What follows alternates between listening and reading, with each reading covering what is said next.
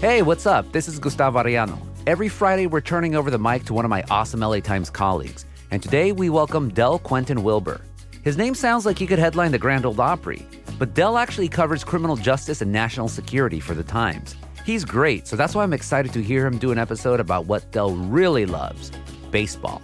Today, he shares a story about the power of America's national pastime, how it offers an escape and, for some, survival.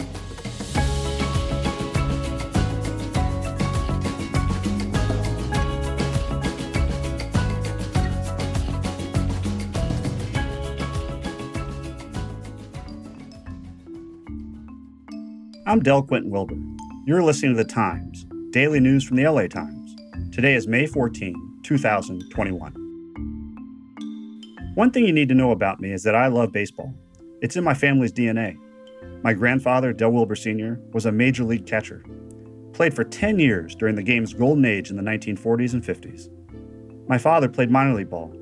I played some in college. I now cover the Justice Department for the LA Times Washington Bureau, the only time I've gotten to write anything about baseball was when pitcher Roger Clemens went on trial in 2012 on charges he lied about steroid use. So I was excited when I came across Barry Rosen's story. He's a lifelong Mets fan. That is despite the team's reputation for often losing. The Mets have characteristics of the old Brooklyn Dodgers. I mean, I think that's one of their inheritances. The Dodgers used to blow everything, usually in World Series with the Yankees.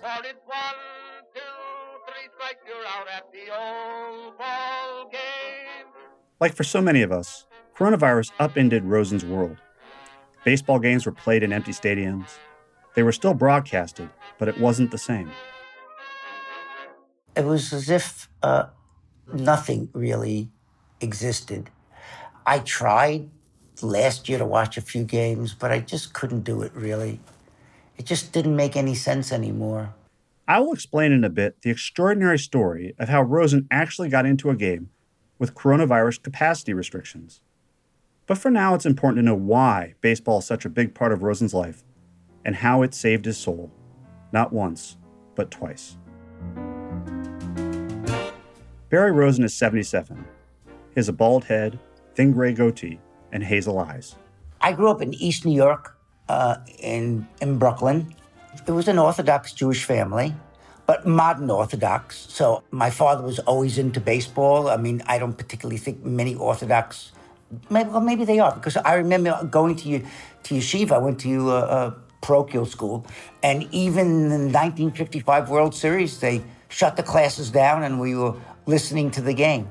Whenever his dad had enough money, they walked a few blocks to Ebbets Field on Sunday afternoons and sat in the right field bleachers. Just seeing Duke Snider and actually uh, Monte Irvin play and just seeing those ball players at that time was one of the great golden ages of baseball.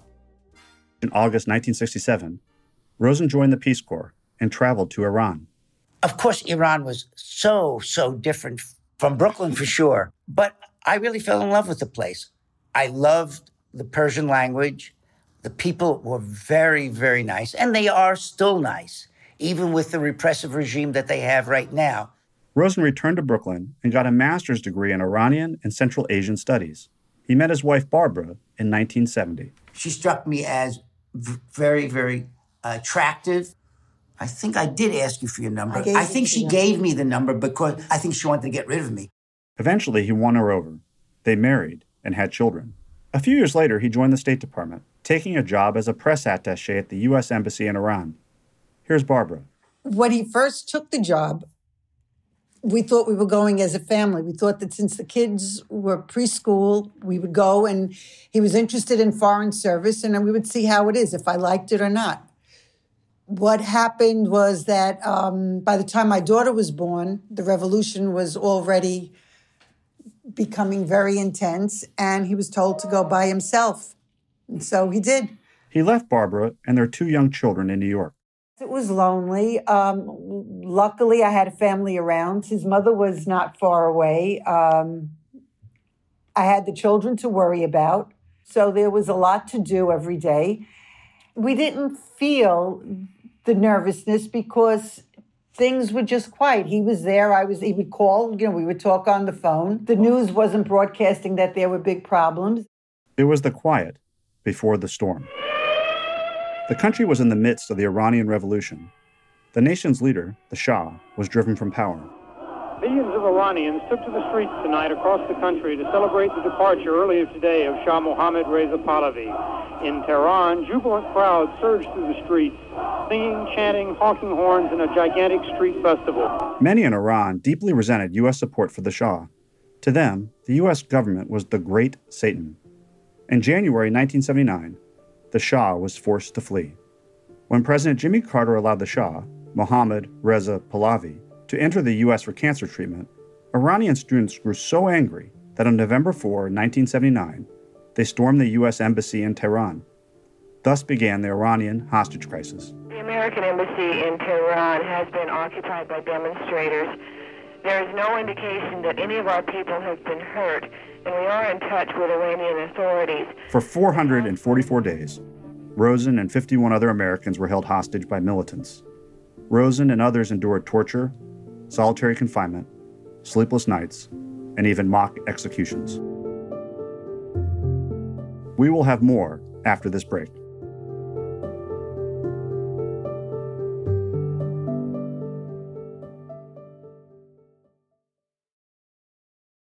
As you just heard, in 1979, Barry Rosen and 51 other Americans were being held hostage in Iran. I remember trying to get out of the pain I was in, and the pain was real.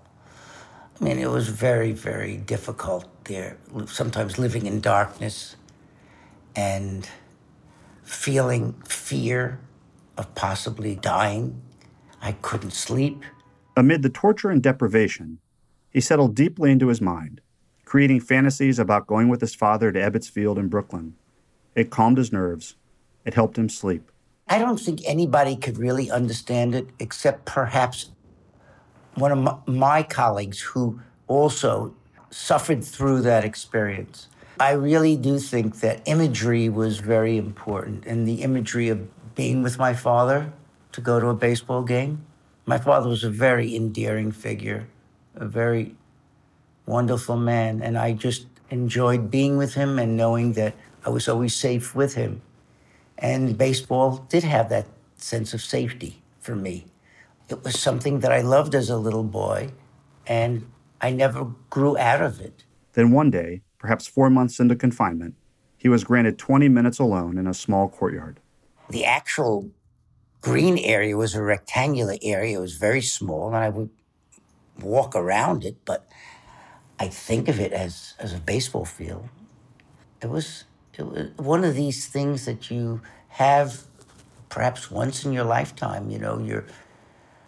I mean, how many times do you, do you get the opportunity to escape from prison in your in your mind? So I I needed that very very much. I needed to think of freedom, and I think baseball had that quality of freedom. It was about four months into his captivity. Barry Rosen hadn't seen that much sun or been outside since November 4th, 1979. Back in New York, Barbara was watching everything unfold on the news, but she was also talking to the press. Here she is in April of 1980. Seek a peaceful solution to the problem, and I think that the um, the public has to show patience and, and uh, you know let time also help in this because I think that it's not going to be solved until the time is right, and you know the two things have to work together. The hostage crisis ended in January 1981 on the day Ronald Reagan was inaugurated president. I have been given a tagline, the get off line that everyone wants for the end of a toast or a speech or anything else. Some 30 minutes ago, the planes bearing our prisoners left Iranian airspace. the American hostages, including Rosen, were freed. When he got off the plane in New York, he spotted his wife Barbara in the crowd. He, he looked like a skeleton, so thin, so gaunt. Rosen didn't recognize the two youngsters with his wife, his four year old son Alexander and his two year old daughter Ariana.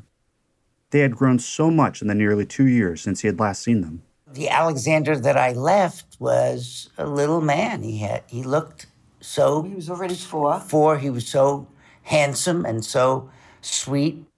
Behind the scenes, when he got home, Rosen struggled to connect with his children, who viewed him as a stranger.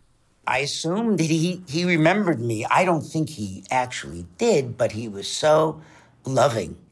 Whereas Ariana did not remember me because I left when she was born. So when I came off the airplane uh, with a, a little doll I gave her, she took it and didn't look at me. Meanwhile, in public, the former hostage was showered with gifts a new vacuum cleaner, hundreds of coupons to a local restaurant, a Persian rug. Letters poured in. One day, he opened one for Major League Baseball, offering an American hero a uniquely American gift a lifetime pass to the nation's pastime. It entitled Rosen and a guest entry to any regular season game from coast to coast. It only has two stipulations no playoff games and no World Series. The brass pass was the color of gold. Such lifetime passes are usually reserved for retired players and U.S. presidents. So this was a big deal. At the time, Rosen didn't grasp the significance of what he called the golden ticket. He had other things weighing on him. Coming home isn't just roses when you go through an experience like that. Most of us who came home were deeply, deeply affected, and I think everybody was, in fact. And there's no doubt in my own life, I've gone through periods of ups and downs and a strong sense of PTSD.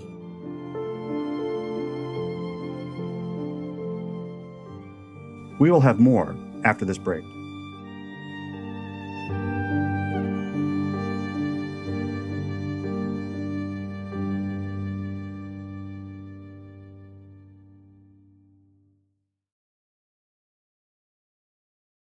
I have been telling you the story of Barry Rosen, who was working for the U.S. Embassy in Tehran when he was taken hostage for 444 days.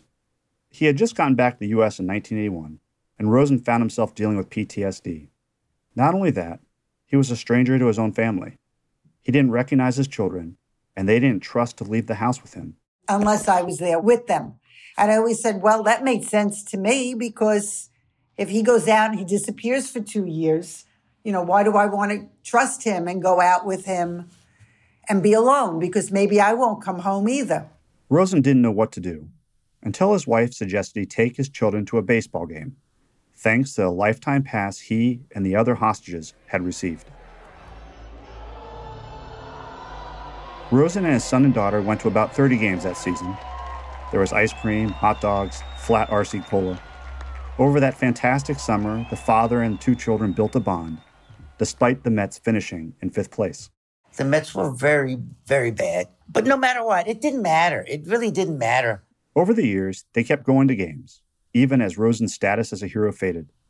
His seat steadily marched further from home plate and well into the upper deck. The Mets stopped allowing him to bring an extra guest. Frequently, customer service reps didn't know what to do when Rosen tried to redeem his pass. Most had no idea what the Iranian hostage crisis even was or that Major League Baseball had ever given out such golden tickets.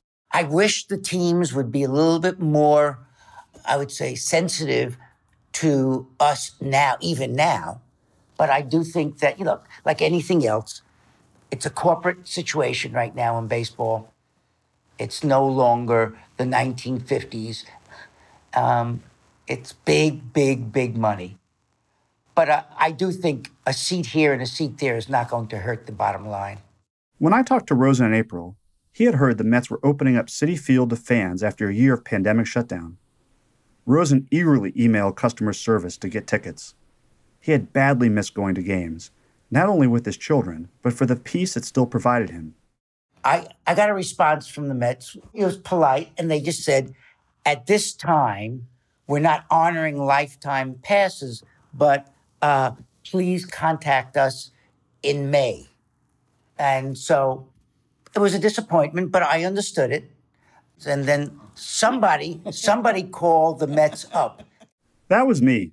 As I was reporting the story, I emailed the Mets for comment on why they had stopped honoring Rosen's lifetime pass. The Mets called within a half an hour. Yeah. And said to me that they will have four seats tomorrow. The team reversed itself and gave Rosen and a fellow hostage, John Limbert, seats to a game in April. AirPods are not working. Oh, how's it going? Good, very good. We're uh, right near home plate. On, um, The afternoon they went to the game, I spoke to Rosen via FaceTime as he and his wife and Limbert's grandson Otto entered Citi Field. Seating was strictly limited. Capacity was capped at about 20%. The stadium, Rosen told me, had a ghost like feel. it's strange. It is a strange feeling, and we were commenting on that. There's so many empty seats, and everything is blocked off. Even so, Rosen acted like a kid at Evans, his voice animated, his eyes wide open. So is it? Are you? What is? Does it feel like old times? Feels great. It does feel great to be here. Really? No doubt about it. It's always good to be back in this in the early spring. It turned out to be a perfect day, and I, I like that. I mean, here. As I was putting the finishing touches on this story, I kept wondering if I was making too much of how a game saved a hostage. Journalism necessitates simplifying complex things at times, and there were many other factors that helped Rosen heal. But I also believe it's often the simple things that help us reconnect with ourselves and our families. For some, it's fishing or hunting or yoga. For Rosen, it was as simple as going to the ballpark. Take me out to the ball game. Take me out with the crowd. Buy me some peanuts and cracker jack.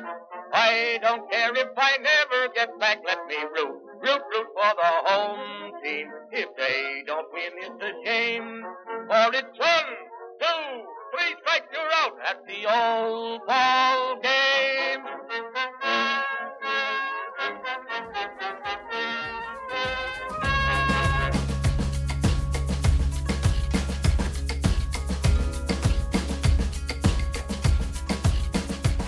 And that's it for this episode of The Times, daily news from the LA Times. Our show is produced by Shannon Lin, Stephen A. Cuevas, and Denise Guerra. Our executive producer is Abby Fentress Swanson. Our engineer is Mario Diaz, and our theme music is by Andrew Eapen. Special thanks to Julia Turner, Hector Becerra, Shelby Grad, Steve Padilla, Barry and Barbara Rosen, Kirk McCoy, Laura Wides Munoz, and Kimbriell Kelly. I'm Gustavo Arellano. We'll be back Monday with all the news and desmadre. Gracias.